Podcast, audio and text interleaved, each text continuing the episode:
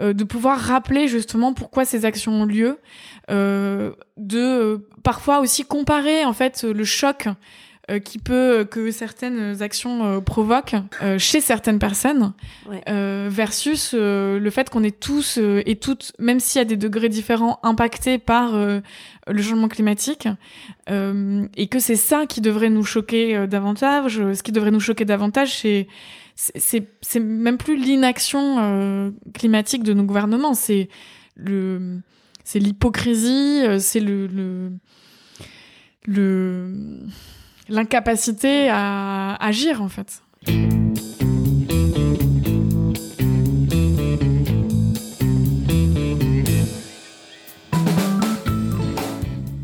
Bonjour et bienvenue. Vous écoutez Éloquente, le podcast qui porte un regard féministe sur l'art oratoire. Je m'appelle Raphaël Martin, j'enseigne la prise de parole en public et la rhétorique, et chaque semaine, j'invite une femme engagée à raconter son parcours d'oratrice. Aujourd'hui, je reçois Elodie Nas. Bonjour Elodie.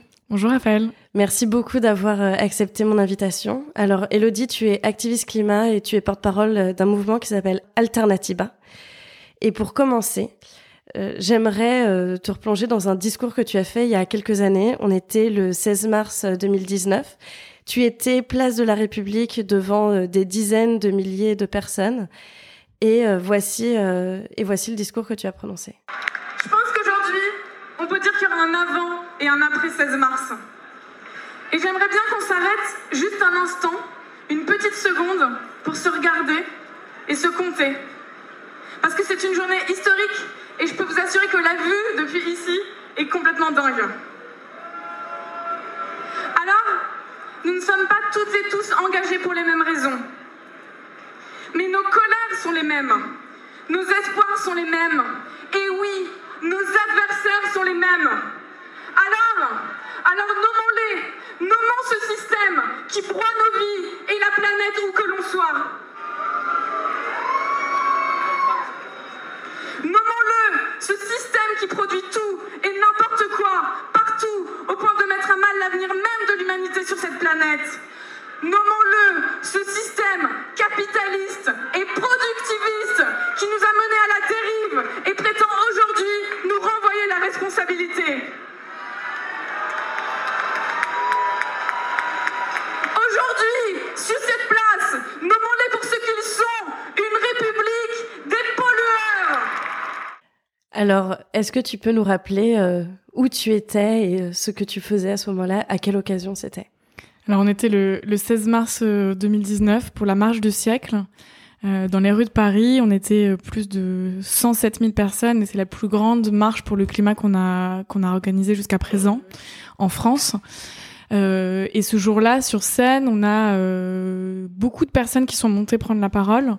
Priscilla Ludowski et François Boulot pour le mouvement des Gilets jaunes euh, Assa Traoré et Ramata Dieng pour euh, euh, parler des, violences policières. Euh, et, euh, et, moi, j'ai prononcé ce discours en présence de Gabriel Mazzolini des Amis de la Terre et Jean-François Julliard de Greenpeace pour notamment appeler à un, une action de désobéissance civile massive, le blocage de la République des pollueurs. Alors, Elodie, euh, est-ce que tu peux nous dire qu'est-ce que tu te souviens de cette journée et euh, qu'est-ce que tu as ressenti en prenant la parole devant euh, autant de personnes à cette occasion?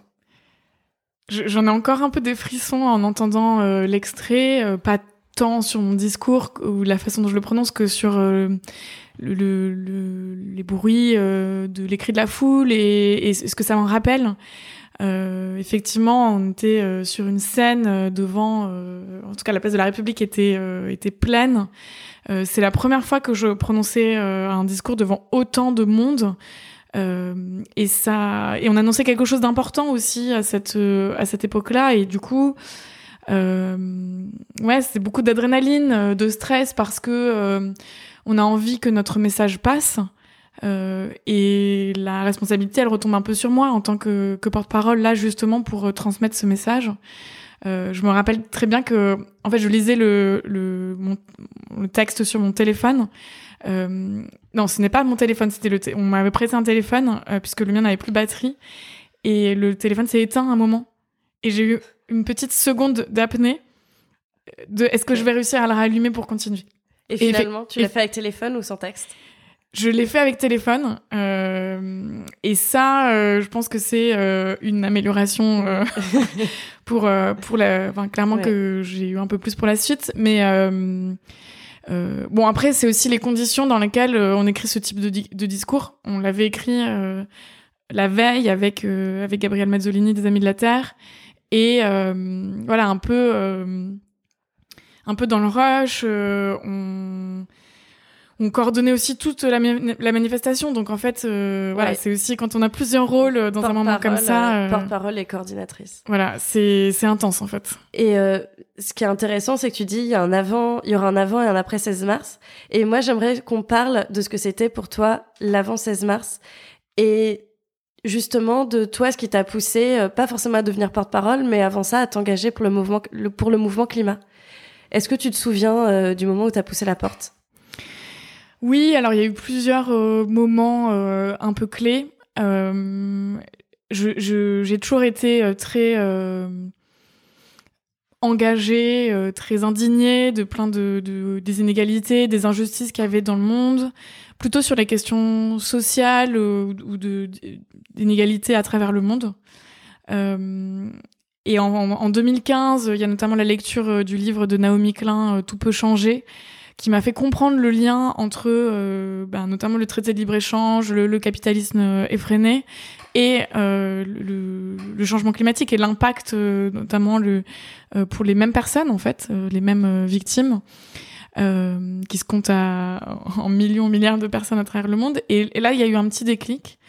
et puis, de fil en aiguille euh, parce que euh, parce que j'étais à Paris euh, à ce moment-là en 2015 enfin dans la préparative de la COP 21 et pendant la COP 21 j'ai participé de fait aux mobilisations et puis le je pense que le, la clé ça a été mon très cher ami Pauline Boyer qui était très engagée déjà dans Alternativa et Action non violente COP 21 et qui m'a engrainé dans le mouvement. Et donc, t'es arrivé dans Alternativa. Est-ce que tu as tout de suite eu un rôle de porte-parole ou est-ce que c'est venu plus tard? Non, j'ai pas du tout eu un rôle de porte-parole tout de suite et c'est normal. Hein, c'est c'est difficile de porter la, parole d'un mouvement qu'on ne qu'on ne connaît pas. Euh, et euh, ça m'a et, bizarrement même, enfin je sais pas si bizarrement, mais en tout cas euh, euh ça m'a mis beaucoup de temps avant de pouvoir prendre la parole, ne serait-ce que dans des réunions. Euh, parce que euh, ben on se retrouve aussi avec euh, beaucoup de personnes qui ont les informations, qui sont là depuis plus longtemps, qui ont une vision politique des acteurs, enfin qui connaissent un peu aussi tous les sujets, ce qui n'était pas mon cas. Et j'ai mis, quand je suis arrivée notamment dans, dans le groupe local à Paris, j'ai mis plusieurs voilà semaines de réunion à ne serait-ce qu'oser prendre la parole pour donner mon avis. Est-ce que le fait de pas donner ton avis, c'était quelque chose qui était représentatif de la personne que tu étais à ce moment-là ou, ou c'était spécifique euh, à ton militantisme et euh, à ton impression de peut-être pas connaître le mouvement?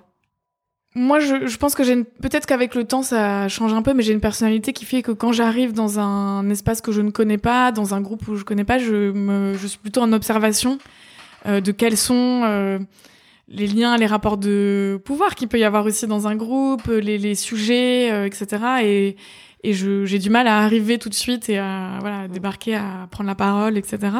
Mais ça vient et, et la preuve, c'est que c'est venu euh, par la suite.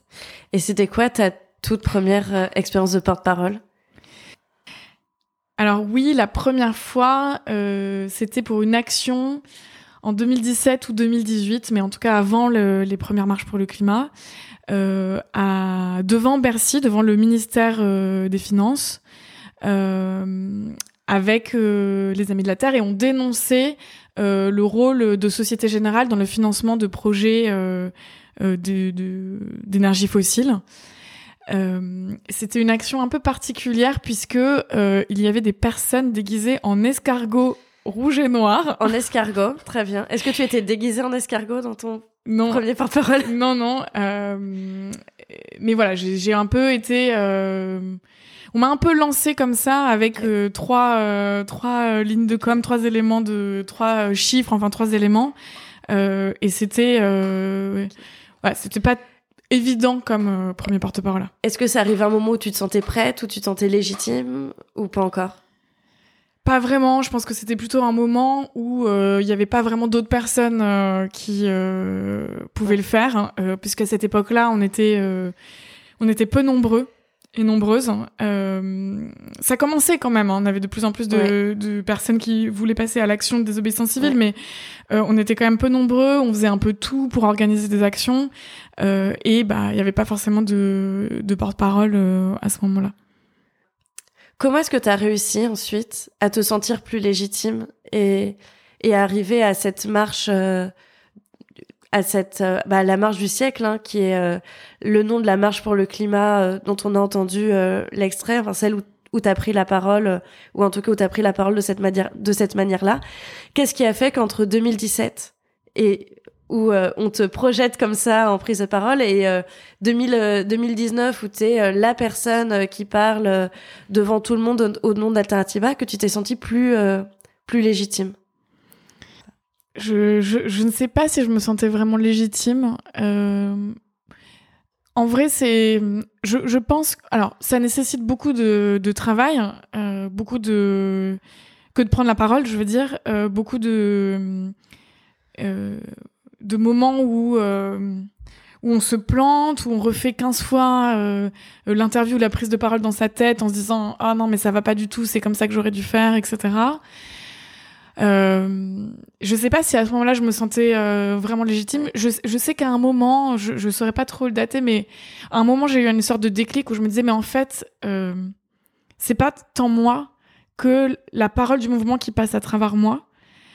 Et du coup j'ai une responsabilité que euh, de bien porter cette parole mais c'est pas moi l'enjeu. C'est c'est pas parce que euh, j'ai bafouillé un moment, euh, que euh, je sais pas, j'étais mal coiffée, que non mais tu vois, c'est c'est quand même ce genre de de de de, de, de questions qu'on se pose ou de, de remarques qu'on se fait.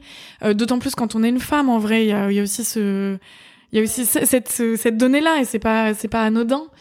Euh, tu veux dire que tu as appris à moins te focaliser sur ton image et à te dire que ce qui importait, c'était plus euh, le mouvement global que toi en tant que porte-parole et euh, ou personne? C'est ça. Pas que sur mon image, mais aussi sur encore une fois ma façon de parler, etc. Ce qui m'a pas empêché justement, en fait, ce qui m'a permis de davantage travailler euh, ça par la suite. Euh, parce que euh, mais bon après je dis ça comme si c'était facile euh, c'est pas ça, ça s'est pas fait comme ça en en un en ouais en deux minutes quand même mais j'ai quand dans les moments un peu de doute où c'est difficile où je me dis ah non mais là vraiment j'ai été nulle etc j'essaye de me rappeler ça. J'essaye de me rappeler que le plus important c'est pas tant alors évidemment que la forme est importante mais le plus important c'est est-ce que ton message passe? Mais c'est marrant que c'est marrant que tu dis ça, que ça t'a enlevé du euh, comment dire. C'est marrant que tu dises que le fait de te dire que tu étais porte-parole de tout un mouvement, ça t'a enlevé une certaine forme de pression, parce que on peut aussi dire que c'est quelque chose qui en rajoute, que c'est une grosse responsabilité. Oui, euh, après, euh, je pense que ce qui s'est passé notamment après 2019, c'est que on a beaucoup plus structuré aussi euh, en l'occurrence, euh, je suis euh, l'une des porte-paroles du mouvement Alternative à Action non violente COP 21. On est, on était déjà plusieurs dès le début. et on, on, a aussi structuré ce travail-là de comment on, on, se prépare, de comment on, on, se prépare aussi à recevoir un peu des, des pics, des attaques, et du coup comment on fait corps aussi en tant que collectif. parce que ce qui est le plus important, c'est le en fait, c'est le soutien aussi. C'est la légitimité. Je pense que ce déclic-là de me dire ce qui est important, c'est pas moi, mais c'est la parole du mouvement et que le message passe. Ça a été un, déclic qui m'a aidé, mais ce qui m'a aussi beaucoup aidé, c'est le fait de pas de plus être seule euh, par la suite et d'avoir euh, des personnes avec qui euh, partager ses expériences, revoir, revisionner des passages, des interventions quand on avait des doutes ou pour se voilà pour s'appuyer sur le fait que que c'était bien ou que c'était pas totalement catastrophique ou comment on pourrait faire mieux la prochaine fois, etc. Et le fait de pas de pas être organisatrice et porte-parole à la fois. Euh, de pas avoir plusieurs rôles, en tout cas euh, euh, sur des mobilisations, des actions euh, qu'on peut organiser. après, bah, c'est sûr que quand on quand on est au cœur de l'organisation, on a aussi, on, on, a la finesse des messages, de des positions des autres organisations, par exemple, voilà ce genre de choses. Donc c'est clairement à éviter quand c'est possible, euh, mais il y a aussi des éléments que qu'on a parce qu'on a euh, ce double rôle. Oui, c'est ça qui est difficile, c'est-à-dire que dans une organisation qui a des moyens limités, des moyens humains limités, euh, la personne qui connaît le mieux le mouvement va être la personne à la fois la plus à même d'organiser, de coordonner avec d'autres assos et aussi de prendre la parole. Donc euh, ça, ça peut aussi beaucoup peser, j'imagine. Et pour revenir sur pour revenir sur ton discours en 2019, euh, il y a quelque chose que que je trouve assez marquant dans ce discours, c'est tu parles de nommer ce système, je cite capitaliste et productiviste, et ça je trouve que c'est un choix que tu as fait, un choix de parole qui est super intéressant. Et pourquoi c'est important pour toi ou pourquoi c'était important pour toi au moins à ce moment-là de nommer les choses aussi clairement? C'était important pour nous en tant que mouvement et je dirais, euh, je pense pour le mouvement climat et pour euh, la société française peut-être, euh, parce que euh, ça faisait six mois que les marches pour le climat avaient commencé, que au sein de ce mouvement d'abord spontané, puis structuré notamment via l'appui d'Alternativa, il y avait des comment dire des, des, courants pas forcément contraires mais en tout cas une vision différente de la problématique euh, avec une partie du mouvement qui était euh, peut-être euh, voilà qui se disait euh, à partir du moment où les gens sauront à partir du moment mm. où euh, la question climatique sera dans les médias, sera à l'ordre du jour, qu'on écoutera les scientifiques, le, forcément les gens euh, feront quelque chose, les gens, les entreprises, les politiques, etc. Et ça, et ça ira. Et un autre, euh, je caricature un peu, mais et un autre euh, courant qui est plus le nôtre, qui a conscience que le problème est bien plus profond que ça, que l'information est nécessaire mais ne suffit pas, que ce qui manque c'est la volonté politique, que la volonté politique, elle ne bougera pas juste en demandant gentiment et qu'il y a une, force, enfin, une, enfin, il y a une nécessité de rapport de force et de contrainte aussi des entreprises, des multinationales euh, pour euh, bouger. Euh, et à ce moment-là, euh, avec l'émergence des mouvements des Gilets jaunes aussi euh, en, en, novembre 2018, on est un peu à un moment de jonction aussi entre les questions sociales, euh, les questions climatiques et on, on, en tout cas nous ce qu'on a on a voulu porter c'est que euh, l'un ne va pas sans l'autre. Donc c'est le fameux fin du monde fin du mois même combat euh, que justice sociale et justice climatique sont intrinsèquement liées et que c'est aussi ce qu'on retrouve dans je, je, dans la suite du discours je parle aussi d'un système qui est raciste qui est sexiste etc et en fait c'est un peu cette voilà cette, cette jonction de euh, de ces euh, de ces luttes ou de ces de ces gens de ces enjeux et comment en nommant euh, le système pour ce qu'il est les nos adversaires en commun on peut se dire en fait le, le, le monde que l'on veut la société que l'on veut construire on, on prend pas les mêmes chemins, on prend pas les mêmes, les mêmes, on prend pas par le même angle, mais de fait c'est cette, cette société euh, commune qu'on veut construire. Une société qui est plus juste, plus digne, plus égalitaire pour tout le monde, euh, et qui euh, n'est pas, euh, enfin, qui est débarrassée de, de cette, de, de cette chape de plomb qu'est le, le changement climatique. là, on, on, est quelques années plus tard, on est peut-être plus informé, mais il y a, on, on peut dire qu'il y a peut-être pas beaucoup plus de volonté politique de faire, de faire les changements dont on aurait besoin. Est-ce que tu as l'impression que ce, qu'il y a toujours ce besoin de rappeler que le climat c'est quelque chose de de politique, enfin pas nécessairement au sens des partis politiques, mais au sens où tu l'expliquais euh, du choix de société. Oui, je pense qu'on n'a pas fini de. En fait, il faudra toujours le rappeler. Euh, là, on, à l'heure euh, de l'enregistrement de, de, de, ce podcast, on finit, enfin, on est dans un, en plein une, une séquence médiatique très importante sur les actions de désobéissance civile. Euh, le, le la, la, soupe à la tomate euh, sur le, les tournesols de Van Gogh, euh, euh, le, le, le, aussi le dernière, dernière rénovation sur. oui, j'allais parler aussi de, de Sainte-Soline et des l'opposition aux méga bassines. Euh, et, pas que en fait il y en a tout un voilà beaucoup d'actions qui sont menées euh, actuellement. Euh, et ces actions, pour moi, elles permettent aussi de rappeler ça, en fait, de rappeler que euh, euh l'écologie aujourd'hui, au vu de euh, du peu de d'investissement en termes politiques, hein, dans des mesures ambitieuses, est si faible qu'on ne peut pas laisser ça au, au, gouvernement actuel ou à des entreprises qui font plus de greenwashing qu'autre chose, et que en tant que citoyen, on doit se mêler de ça euh, et rappeler que euh, l'écologie est éminemment politique. Après 2019, euh, après 2019, le mouvement il a évolué, il a grandi, il y a eu de nouvelles personnes qui sont arrivées.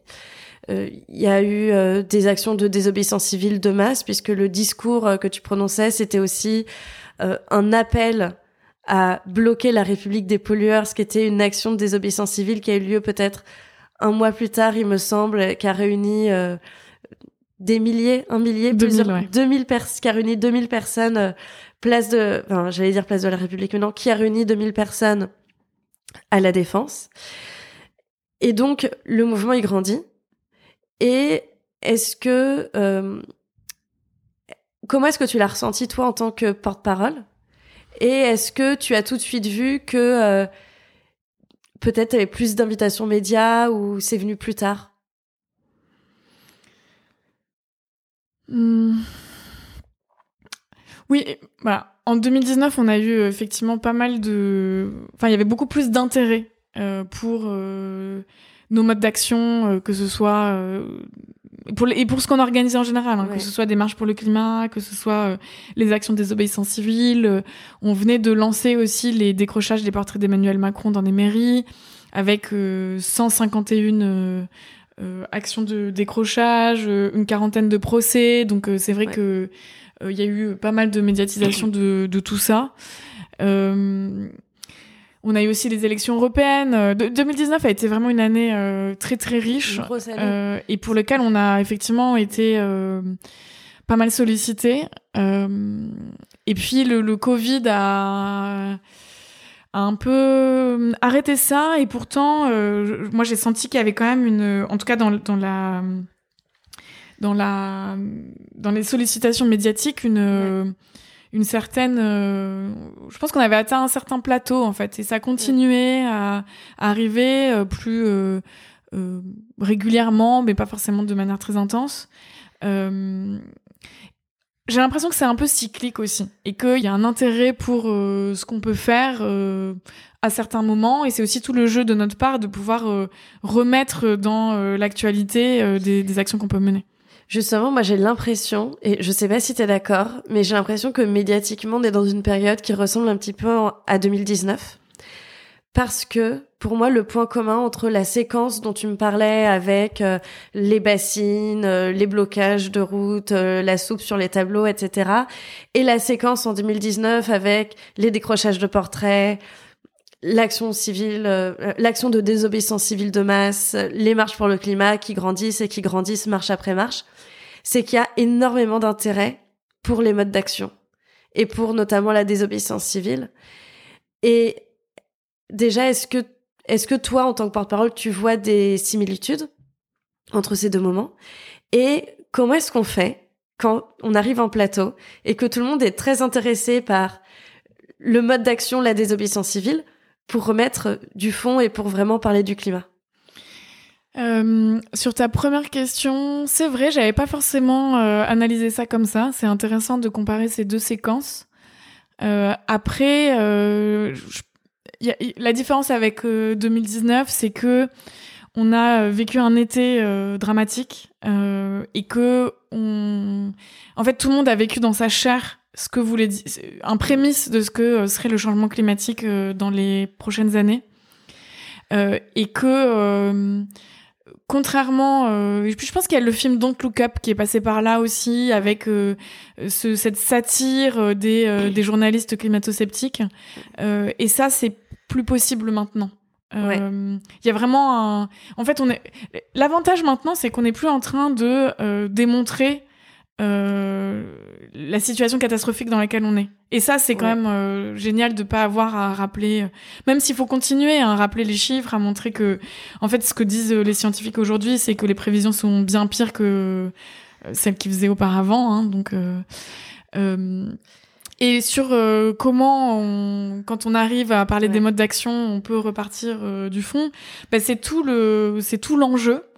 Euh, c'est tout l'enjeu euh, et euh, je sais pas si je veux donner de conseils comme ça, mais en tout cas euh, c'est de pouvoir rappeler justement pourquoi ces actions ont lieu, de parfois aussi comparer en fait le choc euh, qui peut que certaines actions euh, provoquent euh, chez certaines personnes versus le fait qu'on est tous et toutes, même s'il y a des degrés différents, impactés par le changement climatique et que c'est ça qui devrait nous choquer davantage. Ce qui devrait nous choquer davantage, c'est c'est même plus l'inaction climatique de nos gouvernements, c'est le c'est l'hypocrisie, c'est le, le, le l'incapacité à agir en fait. Quand tu arrives dans les médias et que tu arrives pour une interview, un plateau télé euh, ou autre chose ou, un débat et que tu es face à plusieurs interlocuteurs euh, qui vont avoir euh, une légitimité qui va venir de leur poste, de leur mandat d'élu, etc. Et que toi, tu es une jeune femme qui va parler de désobéissance civile, euh, qui va euh, venir d'un mouvement citoyen. Est-ce que tu as l'impression que euh, ta parole a autant de valeur et autant prise au sérieux? Ou comment est-ce que tu as l'impression que, que ta parole est reçue? Bah, De prime abord, je peux dire que j'ai l'impression de ne pas être prise au sérieux. Euh, aussi parce que euh, les actions de désobéissance civile, elles sont pas, euh, elles existent depuis depuis très longtemps. Hein, puis c'est un, c'est aussi une façon de faire vivre notre démocratie. Et, et l'histoire l'a prouvé. mais c'est pas habituel, je pense, de recevoir des activistes sur des plateaux télé. après, un, une, une chose que j'ai que j'ai compris euh, et euh, qui m'a aussi, enfin c'est des conseils euh, que toi tu m'as apporté, euh, qu'une qu'une amie journaliste aussi m'a apporté. Oui alors parce que je précise, peut-être que les gens qui écoutent ce podcast ne le savent pas, mais euh, avec Elodie, on se on se connaît bien et je l'ai coachée plusieurs fois. Tout à fait et et je pense et ces conseils m'ont été très précieux parce que euh, ça m'a aidé à, à, vraiment prendre conscience en, euh, concrètement euh, que euh, en fait j'avais une légitimité à venir porter la parole que je porte. Euh, je suis euh, experte entre guillemets de mon sujet puisque euh, je mène des actions de désobéissance civile ou j'organise des mobilisations sur des enjeux climatiques, etc. depuis des années. Que je le fais tous les jours, que je le fais avec beaucoup de personnes aussi. Enfin, en tout cas, on, c'est pas que moi, hein, mais en fait collectivement, on a, on, on, a accumulé cette expertise. Et puis, on agit aussi en tant que euh, citoyenne, citoyen de ce pays, et en tant que citoyenne, citoyen, on a aussi le droit de, de donner. Euh, c'est pas que son avis en fait, mais c'est euh, de, de, de prendre part aux décisions qui concernent nos vies et qui concernent notre avenir, l'avenir des enfants autour de nous, etc. Et donc de d'avoir bien conscience que j'avais cette légitimité à parler et que les personnes en face de moi avaient une autre légitimité, une autre expertise, pas la mienne, mais que surtout il n'avait pas à remettre en, en, en, cause euh, ce que moi, je, enfin l'expérience que je pouvais avoir, et surtout qu'on était là entre adultes à parler en fait. C'est ça. Euh, et donc le fait de euh, de garder son calme, de d'expliquer les, les choses, voilà, avec une tentative de pédagogie et de calme, bah je pense que ça marche aussi pour être pris au sérieux. Est-ce que tu penses que c'est d'autant plus important de garder ton calme que tu défends des actions qui peuvent être perçues comme pas calmes ou qui sont euh, souvent euh, bah, illégales, c'est le principe de la désobéissance civile. Oui, et qui pour certaines personnes, euh, on peut le dire, peuvent être perçues comme violentes. Euh, Elles sont non violentes parce que on respecte un certain nombre de critères euh, qu'on s'est euh, qu'on s'est donnés, notamment pas de violence physique, pas de violence verbale ou psychologique euh, à l'égard d'autres personnes. mais c'est sûr que quand on fait irruption dans un cadre de travail, dans un événement, etc., ça peut être très déstabilisant et très flippant aussi pour les personnes qui sont présentes. Donc notre notre enjeu c'est pas de, de c'est pas de les perturber et on essaye de voilà de de, de faire baisser la pression euh, la tension. Euh, et effectivement euh, je pense que de pouvoir euh, euh garder une, sorte de calme et de de pouvoir argumenter rationnellement mais tout en donnant en faisant comprendre aussi ce qu'on peut ressentir en fait quand on est dans la situation de de jeunes ou de moins jeunes qui euh, se rendre compte que euh, en fait euh, l'action politique est complètement la ramasse par rapport à, à l'énormité de, de, de, la crise climatique. ces émotions-là, elles sont légitimes, mais comment on arrive à les canaliser aussi pour que en face d'autres personnes se reconnaissent dans ce qu'on dit? Tu, quand tu prends la parole et que tu défends pas seulement la désobéissance civile, mais on en parlait dans le discours, euh, où, euh, où tu nommes le système euh, capitaliste et productiviste, tu portes un discours que qu'on peut qualifier de de radical, c'est-à-dire qui va à la racine du problème. Et je pense que tu serais d'accord avec euh, mm-hmm. avec le qualificatif. Comment on fait pour porter un discours qui va à ce point-là dans le sens inverse, au sens du vent, et être quand même entendu? Euh, bah, c'est une bonne question. Euh, ce qu'on après c'est pas que dans le discours, mais c'est aussi comment on arrive à aligner euh, les actions qu'on peut mener euh, avec ces discours-là. Euh, et en l'occurrence, à chaque fois qu'on, enfin la façon dont on mène nos actions, elle est aussi faite avec les personnes qui peuvent être concernées par les sujets. si je prends un exemple, quand quand on quand on, on envahit le tarmac de l'aéroport de Roissy euh, pour protester contre euh, un projet d'extension, euh, on le fait avec euh, des scientifiques, avec euh, des étudiants du secteur de l'aéronautique, avec aussi des salariés du secteur qui eux-mêmes portent ce message en disant, enfin qui portent un, on a un message commun, mais eux qui portent euh, avec leur, euh, leur, positionnement dans la société, hein, qui disent, euh, en fait, on ne peut pas continuer à développer le trafic aérien comme si de rien n'était. On ne peut pas continuer à apprendre ce métier comme s'il n'y avait pas de crise climatique. et je pense que ce travail-là, que de que d'articuler nos discours avec d'autres d'autres secteurs de la population, en fait, c'est ça qui donne de la force et qui donne euh, de la, légitimité. Mm. Et c'est, je pense, une façon de pouvoir euh, porter un discours radical mais consensuel. Parce que quand on a les différentes personnes concernées par le sujet qui portent un discours commun, c'est difficile de le, de le contrecarrer. Typiquement, quand, quand, quand, quand des raffineurs euh, de pétrole, donc euh, des, des, ouvriers d'une raffinerie euh, de pétrole en Seine-et-Marne viennent chercher des écolos, des organisations climat, pour travailler avec elles contre un plan social de Total qui veut faire une usine de biomasse et qu'il y a une un discours commun euh, qui est porté. Alors c'est voilà, il y a, des échanges, hein, on n'a pas forcément la, même euh, vision de tout, mais en tout cas ce discours il est hyper euh, puissant et, on peut faire passer des choses, je pense, très radicales en articulant ces discours. Du coup, ça diminue encore la responsabilité d'un seul porte-parole parce que un porte-parole pour toi, ils peuvent, il peut pas, toi tu ne peux pas être porte-parole des raffineurs de Total, euh, des salariés, etc. Et pourtant, c'est vraiment indispensable d'avoir plusieurs voix.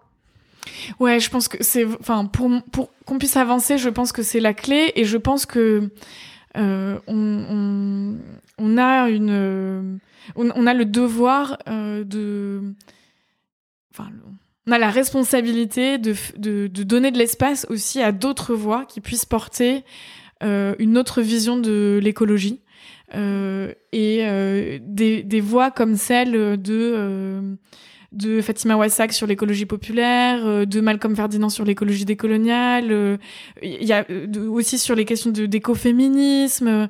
En fait, il y a, y a, une nécessité, je pense, d'avoir pour pour le mouvement en général d'avoir une pluralité de voix, une diversité qui permet aussi une identification, parce que euh, selon euh, la position qu'on a dans la société, on, s'identifie à différentes personnes et d'avoir des personnes qui nous ressemblent, euh, qui portent un discours qu'on, auquel on, enfin, auquel, dans lequel on se reconnaît ou, ou, qui nous semble éloigné mais qui nous fait réfléchir. je pense que c'est vraiment comme ça qu'on peut embarquer une majorité de, de, de des gens avec nous. et que c'est comme ça que on arrivera à, à, imposer aussi un récit euh, majoritaire dans la société. Ces deux dernières semaines, tu as été sur euh, beaucoup de matinales, je pense euh, France Culture, RMC, j'en oublie plein, BFM. Sur BFM. Sur BFM. Et comment est-ce que tu t'es préparé pour, pour ces matinales, pour ces interviews Concrètement, parce qu'en plus, t'as pas, euh, on te le dit pas euh, deux semaines à l'avance. Euh, c'est plutôt demain matin. demain matin, t'es en matinale face à Apolline de Malherbe. Comment tu te prépares comme ça dans un temps très limité? Oui, c'est vrai que c'est vraiment très court. Ça m'a fait un peu annuler quelques soirées que j'avais prévues. Euh, déjà, la première question à poser, c'est euh, dans quelles conditions ce sera? Et, c'est, je pense qu'on on peut l'oublier facilement un peu dans le dans le, dans, le feu de l'action, mais du coup demander combien de temps ça va durer, euh, euh est-ce que c'est un face à face avec euh, l'animateur ou l'animatrice, est-ce qu'il y a d'autres personnes qui vont intervenir, euh, d'essayer d'avoir le plus de précision possible sur le l'angle du sujet. Ça m'est arrivé pas forcément euh, sur cette semaine, mais dans d'autres cas d'avoir qu'on me donnait un, un, sujet avec un angle et finalement l'angle n'était pas celui-ci et bon c'est un peu problématique euh, quand il faut raccrocher un peu euh, avec les rames. Donc étape 1, tu poses des questions. Voilà, c'est ça. Euh, l'étape 2, c'est en fonction du cadre, de savoir s'il y a d'autres intervenants qui sont potentiellement alliés ou pas, mais qu'est-ce qu'ils vont, en, en, gros, quel, quel est leur message dans les grandes lignes, et notamment sur des sujets d'actualité.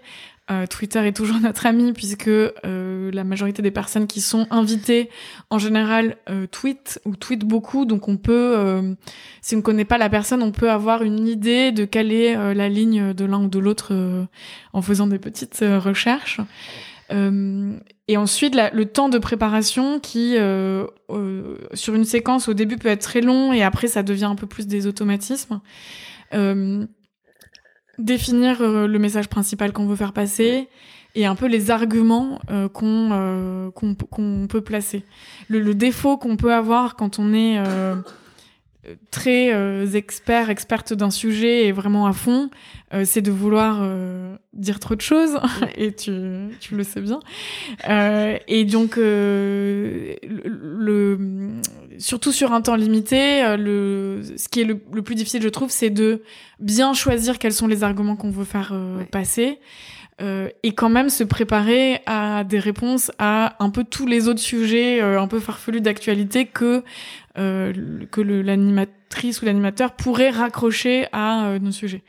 typiquement, moi j'intervenais face à Pauline de Malherbe sur RMC sur les actions euh, des écolos radicaux euh, et elle m'a posé la question euh, oui mais que dire des ZFE les zones à faible émission donc c'est sûr qu'il faut avoir préparé il faut avoir quelques lignes pour pouvoir répondre et raccrocher aussi à, au message global qu'on veut faire passer. Et concrètement, est-ce que tu prépares plus des grandes idées ou tu prépares entre guillemets des punchlines et tu écris des phrases que tu vas dire ou est-ce que jusqu'où ah, tu vas?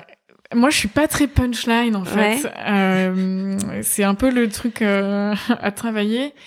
Euh, mais euh, en tout cas, sur ces séquences-là, j'ai essayé de préparer la, la première euh, la première intervention, vraiment d'avoir des phrases claires de ce que je voulais dire. Euh, parce que on sait à peu près quelle est la question qui va être posée, qui est un peu l'accroche, et après de pouvoir dérouler certains autres éléments. Pour terminer, Elodie, c'est quoi ton meilleur conseil de prise de parole? Celui que tu donnerais peut-être euh, à la Elodie euh, qui, euh, qui était porte-parole avec des escargots en rouge et noir à la Société Générale.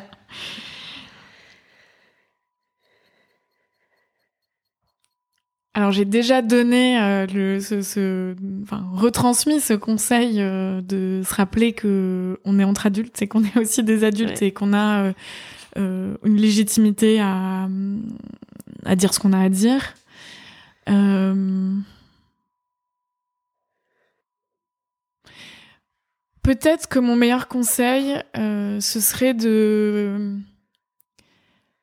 d'essayer de se justement de se détacher de l'image qu'on peut renvoyer et de et d'avoir en tête, de garder en tête que on s'améliore. Merci Elodie. Merci Raphaël. Merci chère auditrice, chers auditeurs pour votre écoute attentive. Pour ne rien manquer des nouveaux épisodes d'Éloquente, abonnez-vous sur votre plateforme de podcast préférée. Si vous voulez m'aider à faire grandir ce podcast et permettre à d'autres personnes de le découvrir, n'hésitez pas à en parler autour de vous et à nourrir les algorithmes en mettant 5 étoiles sur Apple Podcast ou Spotify. À très bientôt et d'ici là, n'oubliez pas de prendre la parole.